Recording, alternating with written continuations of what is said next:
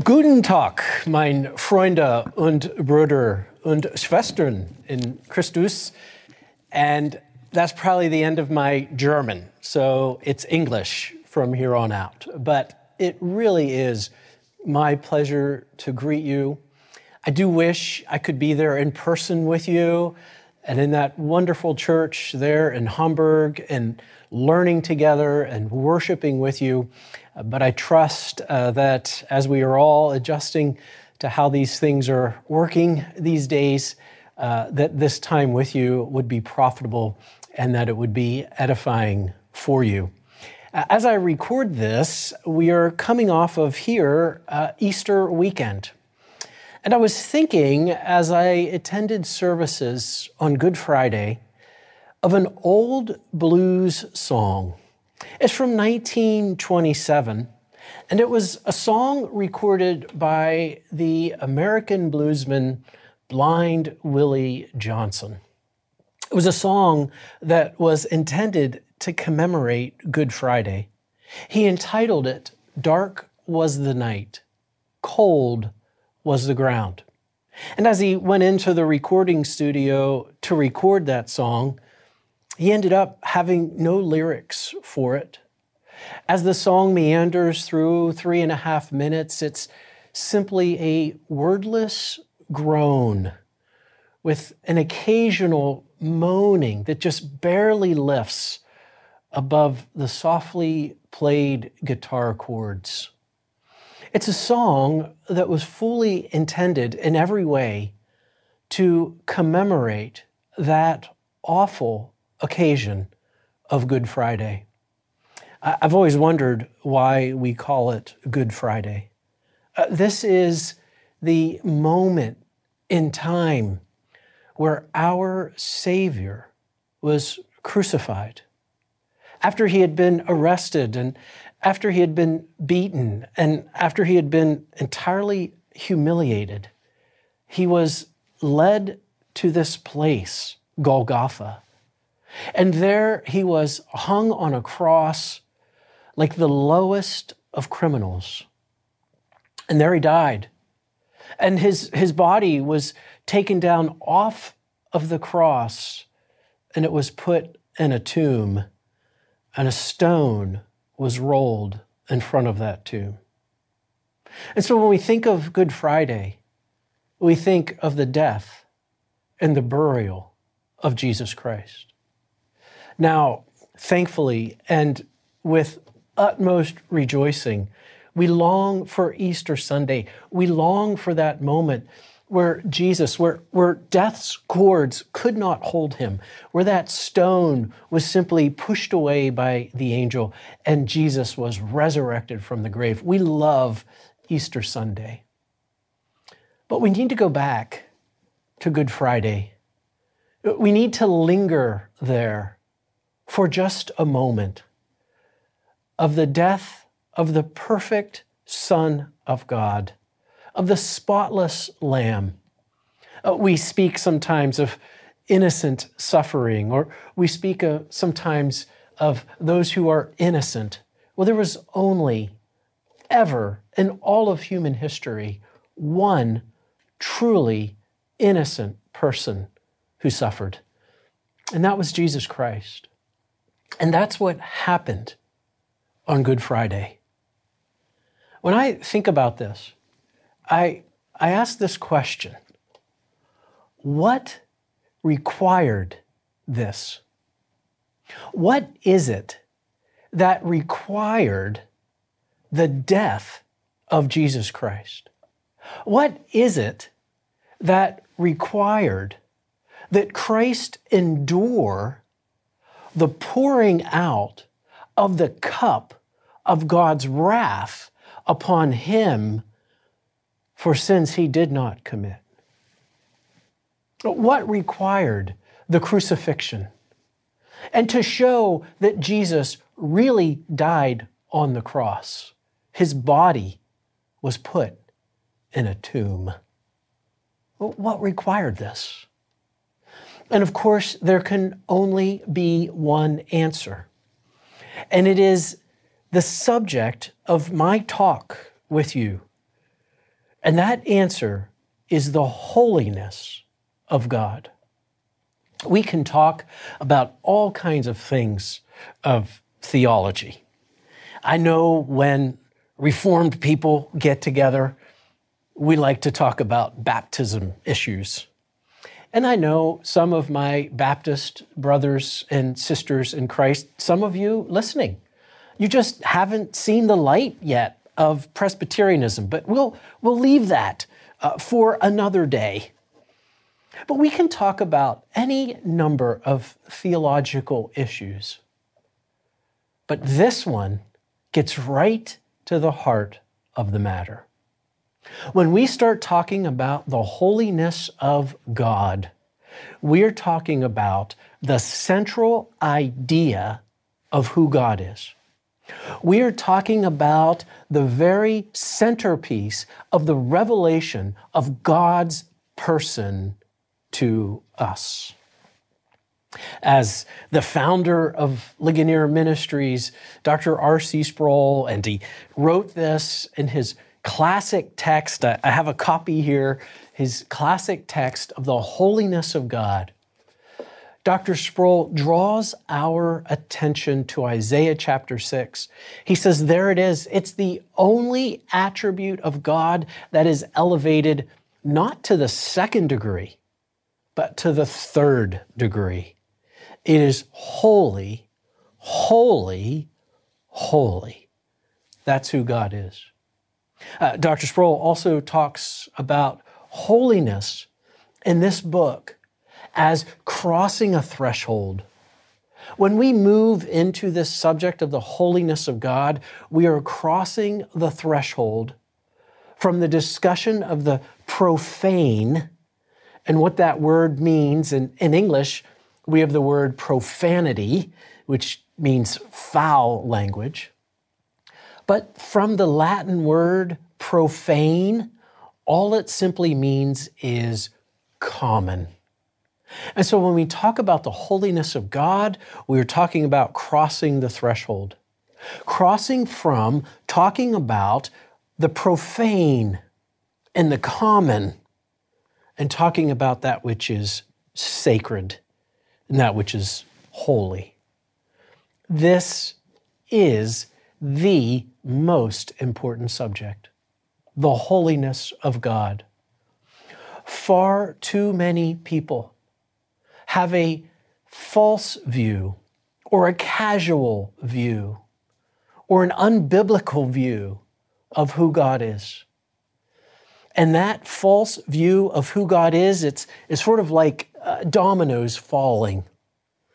If you have that domino, that first domino, fall in the wrong direction, you have the, the wrong idea of who God is. Well, he's, he's this sort of cosmic genie. He's this cosmic, uh, grandfatherly figure who is kind and loving. If that's your view of who God is, that's a false view. And when that domino, that first domino falls, all of the doctrines and views that it touches will fall in the wrong direction. We will not have a proper view of who we are as men and as women. We will not have a proper view at all of why Christ was incarnate, why he came into this earth, and why we have Easter, why he died on a cross, why he rose again. I would go so far as to say we don't have a proper view of the church if we don't first come to grips with the holiness of God. And so, in our time together, I want to explore this central, rich topic of theology with you the holiness of God. Now, to do this, I want to turn your attention to Hebrews chapter 12, and we will be looking at verses 18 to 29. Now, there's something very interesting about this text. If you were to use a concordance and look up the English word holiness or heilige, you would see that this text is not even mentioned. You wouldn't even find Hebrews chapter 12, verses 18 to 29. the word holiness is not here. But this text has the word holiness in bold letters, in all capitals, spread across it. This text is entirely about the holiness of God. And what I think is also very important about this text is at the end of this passage, we are led right into an application of what the holiness of God means. Well, let's read it. I want to begin at verse 18 of Hebrews chapter 12. For you have not come to what may be touched a blazing fire and darkness and gloom and a tempest and the sound of a trumpet and a voice whose words made the hearers beg that no further messages be spoken to them. For they could not endure the order that was given. Even if a beast touches the mountain, it shall be stoned. Indeed, so terrifying was the sight that Moses said, I tremble with fear.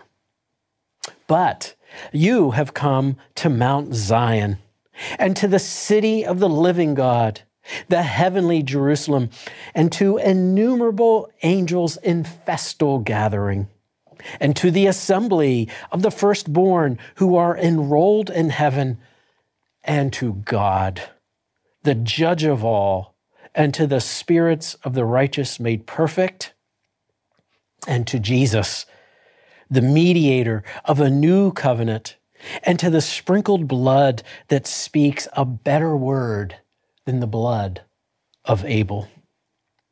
See that you do not refuse him who is speaking. For if they did not escape when they refused him who warned them on earth, much less will we escape if we reject him who warns from heaven. At that time, his voice shook the earth, but now he has promised, Yet once more I will shake not only the earth, but also the heavens. This phrase, yet once more, indicates the removal of the things that are shaken. That is, things that have been made, in order that the things that cannot be shaken may remain. Therefore, let us be grateful for receiving a kingdom that cannot be shaken. And thus, let us offer to God acceptable worship with reverence and awe. For our God is a consuming fire. This is the holy and inerrant and infallible Word of God.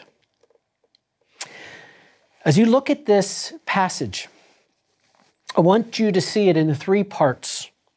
I have a very simple three word outline for you.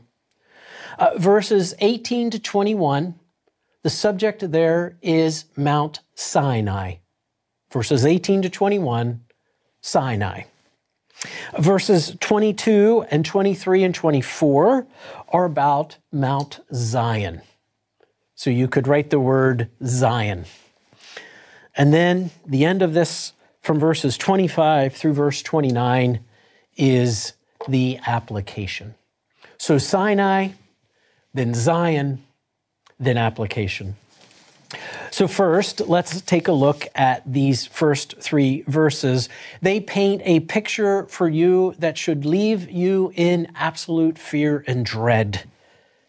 It's a throwback to Exodus chapter 19. So much of understanding the epistle to the Hebrews is rooted in understanding some of the key texts of the Old Testament.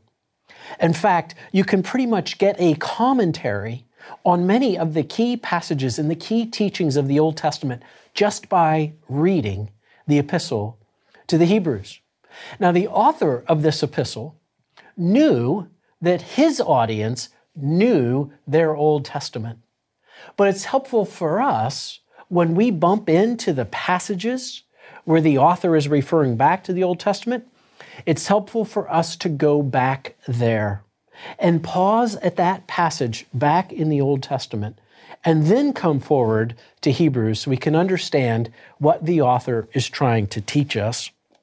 For those first three verses, for verses 18 to 21, or four verses rather, we need to go back to Exodus chapter 19. So please turn with me to Exodus chapter 19. As we come into this text, we find this description of God through Moses giving Israel three days to get ready for an event. And that event is that God, and this is, this is an anthropomorphic expression. I'm not sure how anthropomorphic translates from the English into the German, but what the anthropomorphic expression means is that sometimes in biblical language, in order for us to understand what God is doing, God uses and expresses his actions and his own being in human terms so we can understand it and relate to it. And in this text, we see both God's otherness from us.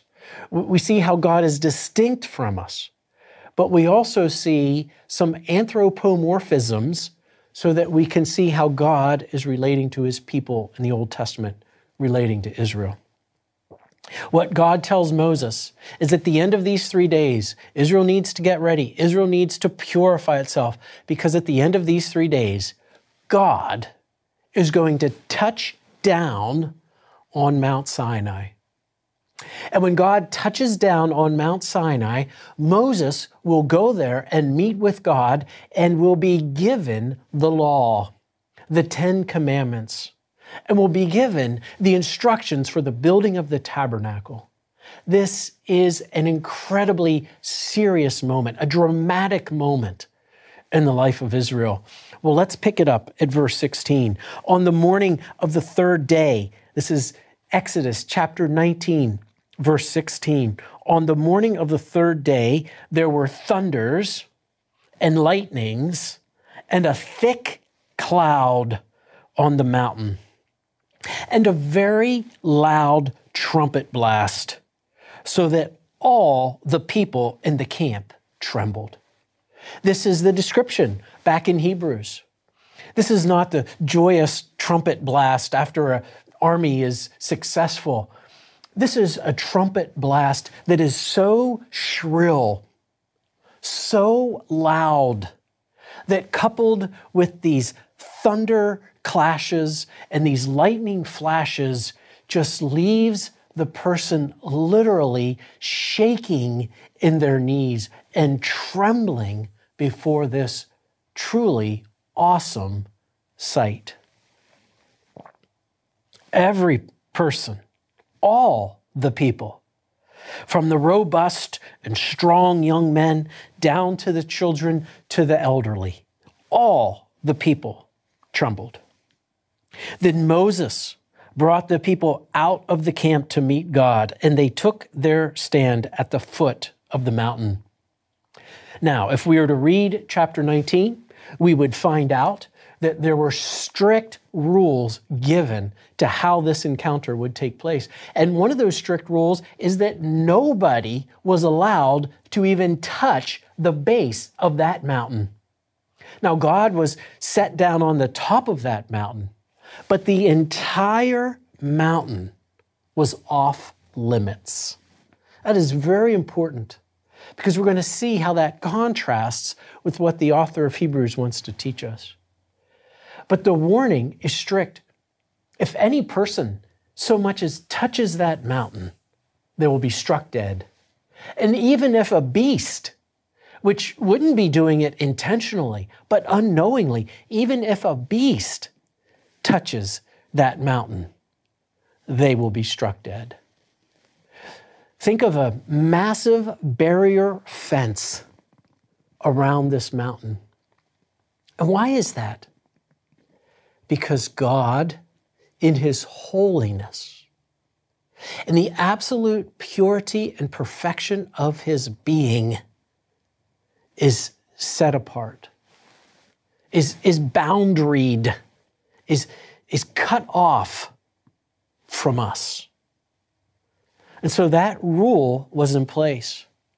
As Moses brings the people now, and we see verse 18 now Mount Sinai was wrapped in smoke because the Lord had descended on it in fire. The smoke of it went up like the smoke of a kiln, and the whole mountain trembled greatly. The, the rocks, the base, the dirt, the mountain that it was, felt the weight of the glory and the holiness of God. And as the sound of the trumpet grew louder and louder, you can almost picture the Israelites, can't you? Almost putting their fingers in their ears because they just can't take this overwhelming sound and overloaded with the sense experience of what is happening.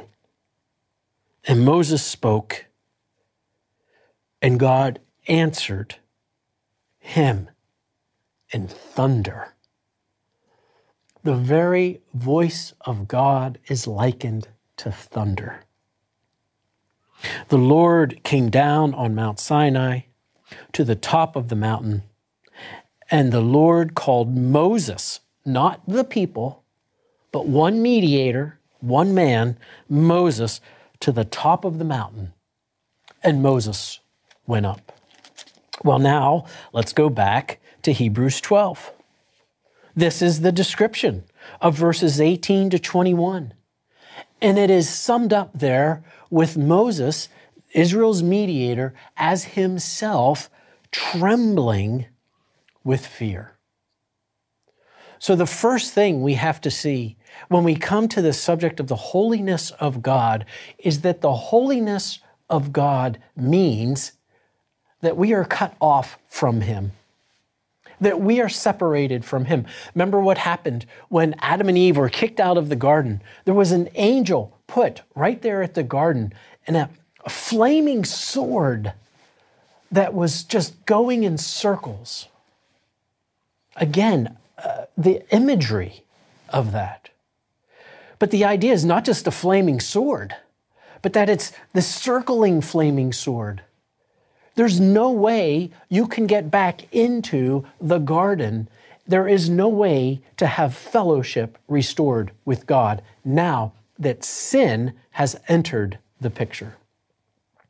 You see, the first thing we learn when we come to grips with the holiness of God is that we are not. That God is holy, we are sinful.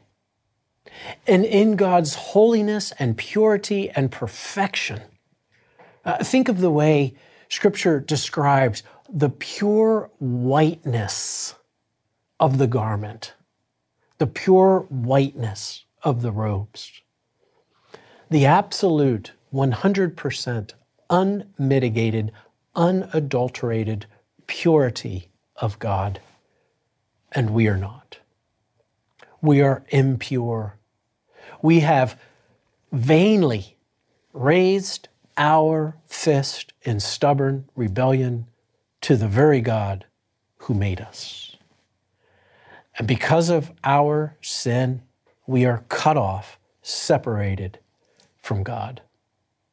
And don't even think about reaching out, touching that mountain you'll be struck dead. This is the picture that the author of Hebrews is painting for us. We conclude with the idea of trembling. But notice verse 22. You got to pay attention to the, the prepositions and the transition words that are in Scripture. And so at verse 22, we have this transition conjunction, but.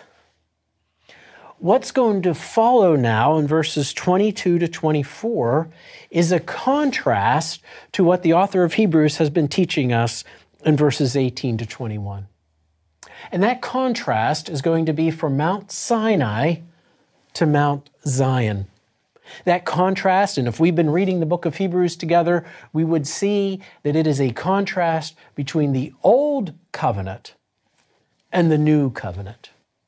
And ultimately, it's a contrast between the old mediators, whether that mediator was Moses, or whether that mediator was the priesthood, or whether that mediator were the countless lambs that were slaughtered at the tabernacle and at the temple and the fulfillment and obedience of all of those sacrifices in the book of Leviticus. Those older mediators are contrasted with the pure, spotless, perfect, once for all mediator of Jesus Christ. That's the contrast.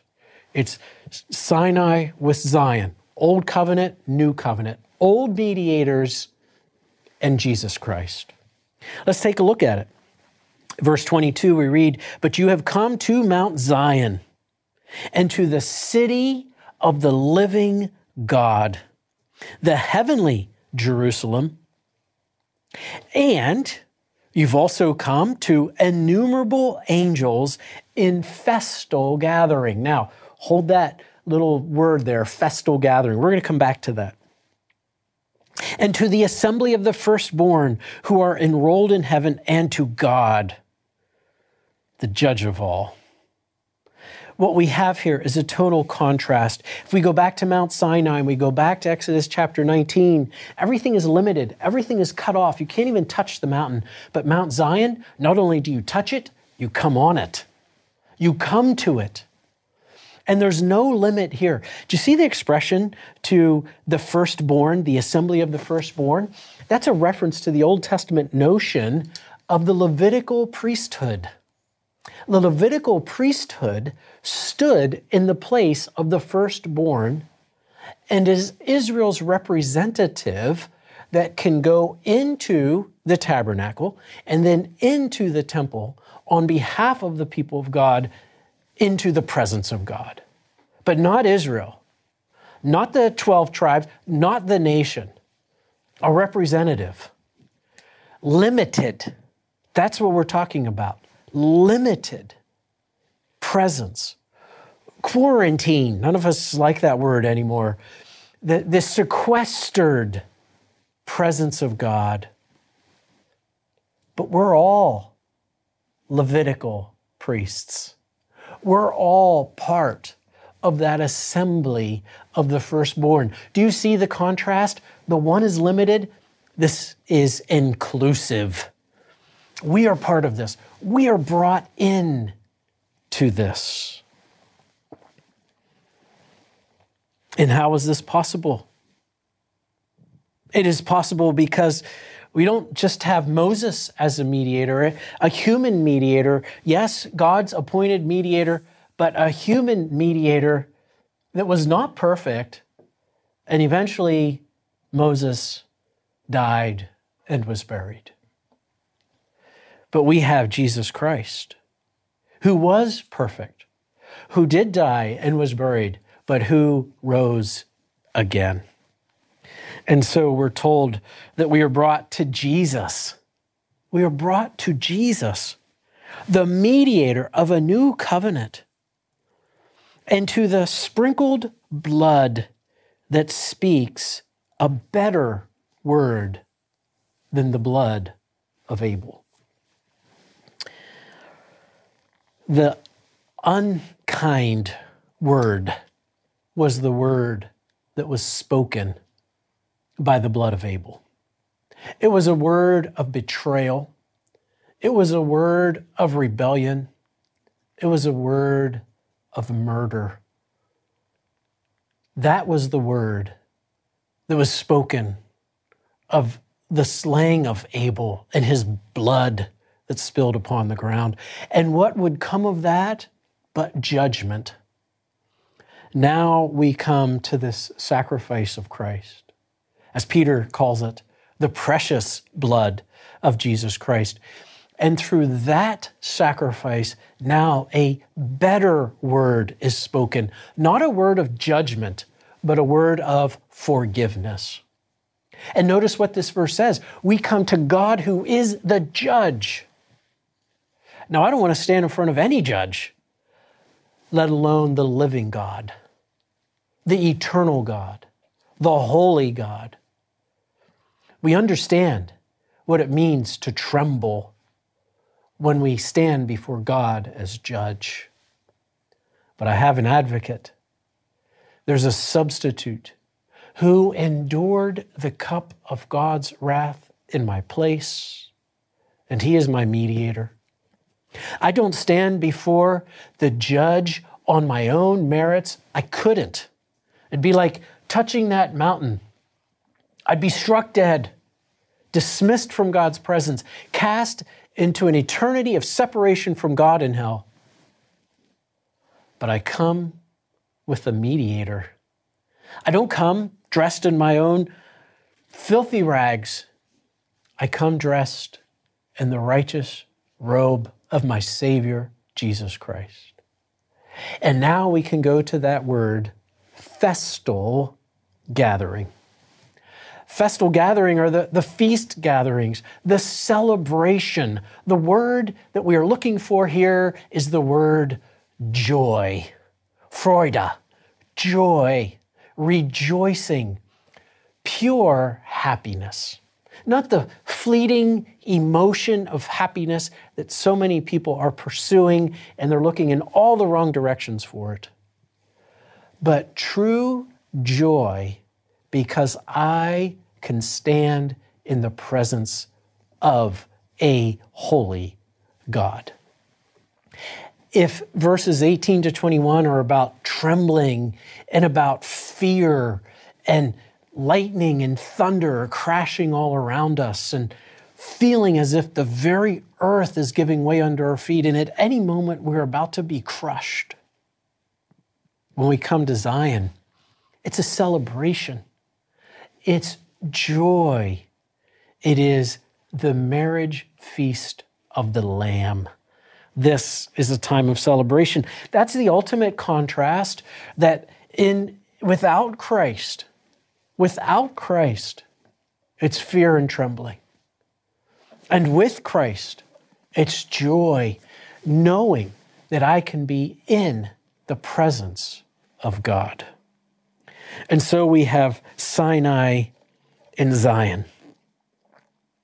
Well, I think the author of Hebrews with all of its theologizing and with all of his uh, intense, deep reasoning, is also a very practical author, a very practical book.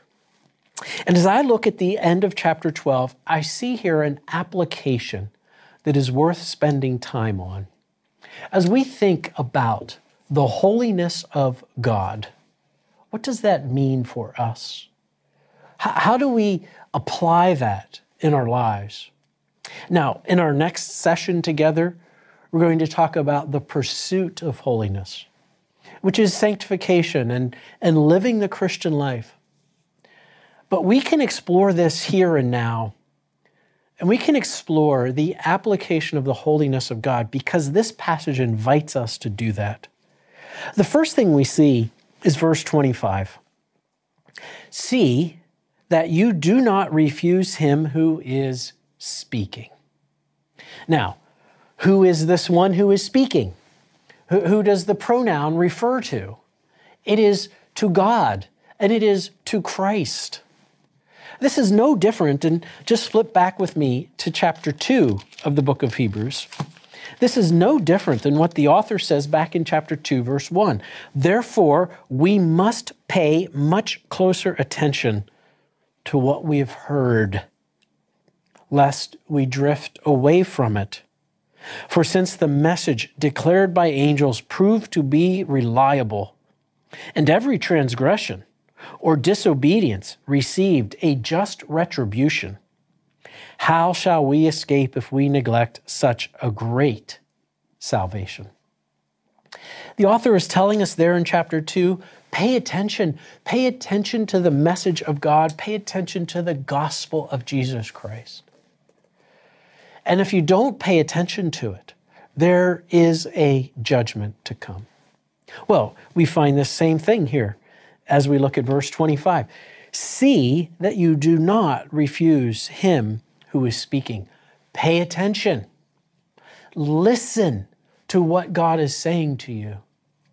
And when we do listen to what God is saying, it is implied that we also obey what God is saying, that we believe what God is saying, and we obey it and do it.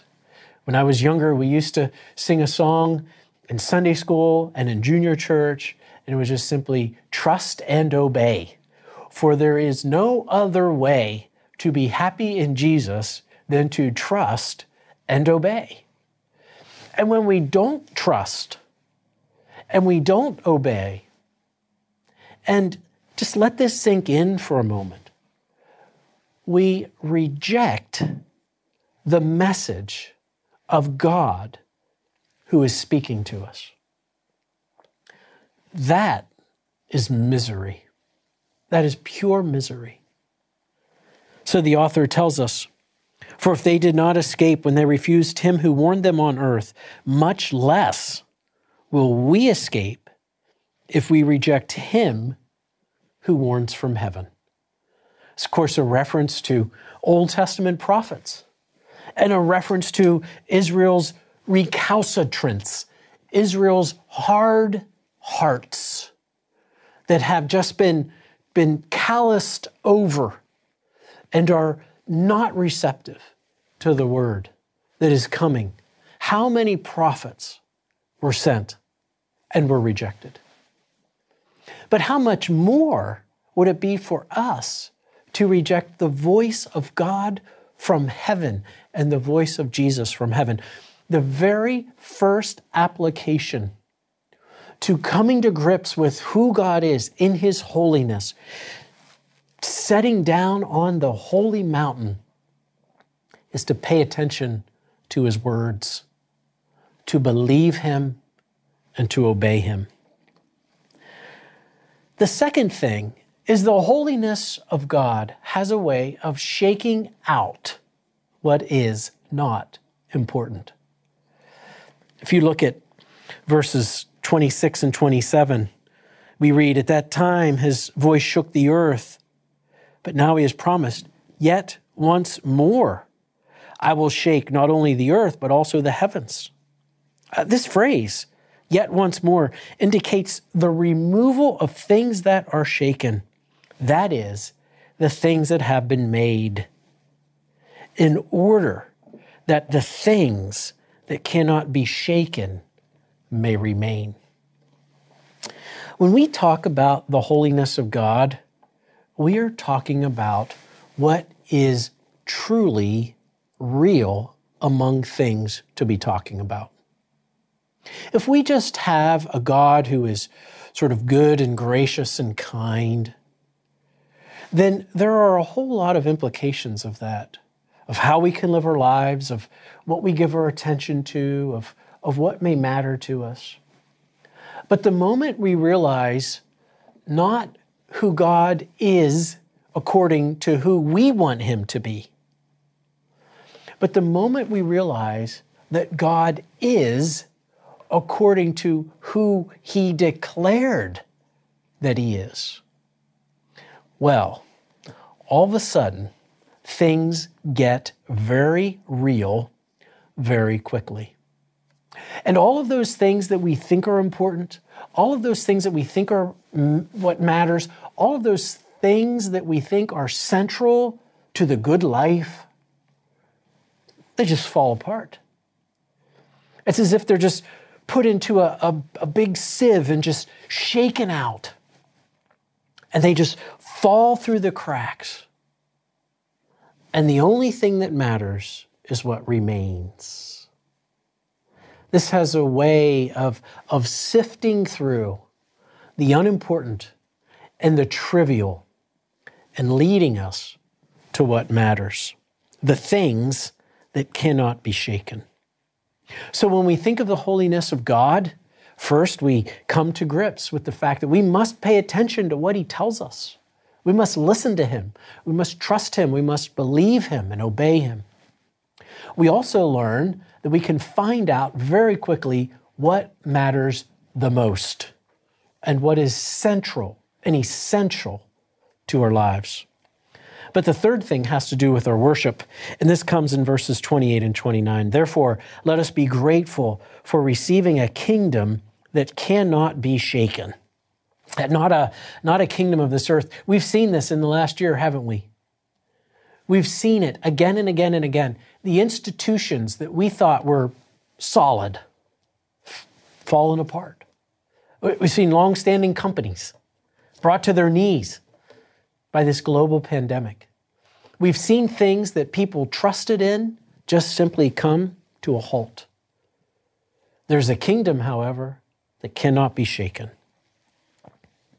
And then we hear this, and thus let us offer to God acceptable worship with reverence and awe.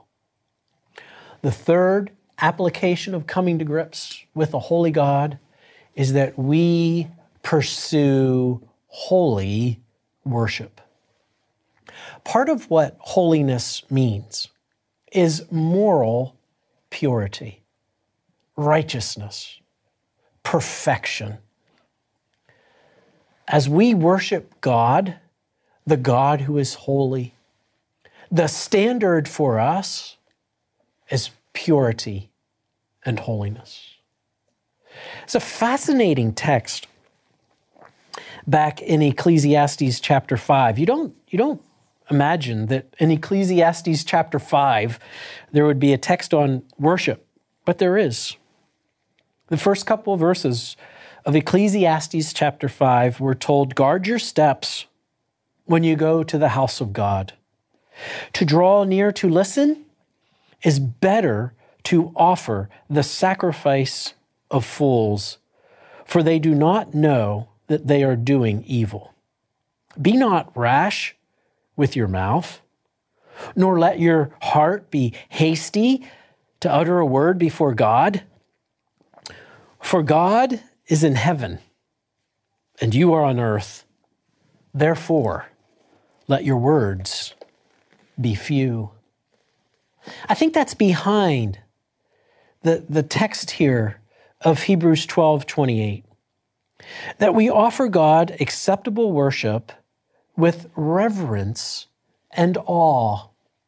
Now, those two words with reverence and awe, the first word translated reverence is from the word for the Greek god of discretion and caution.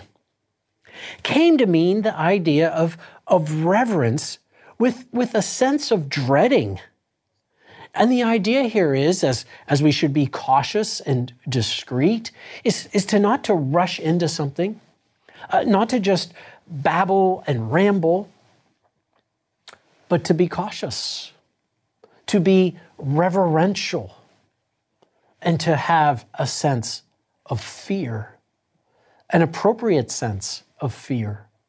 Uh, not a fear of judgment, but a fear of trembling before God in His holy presence.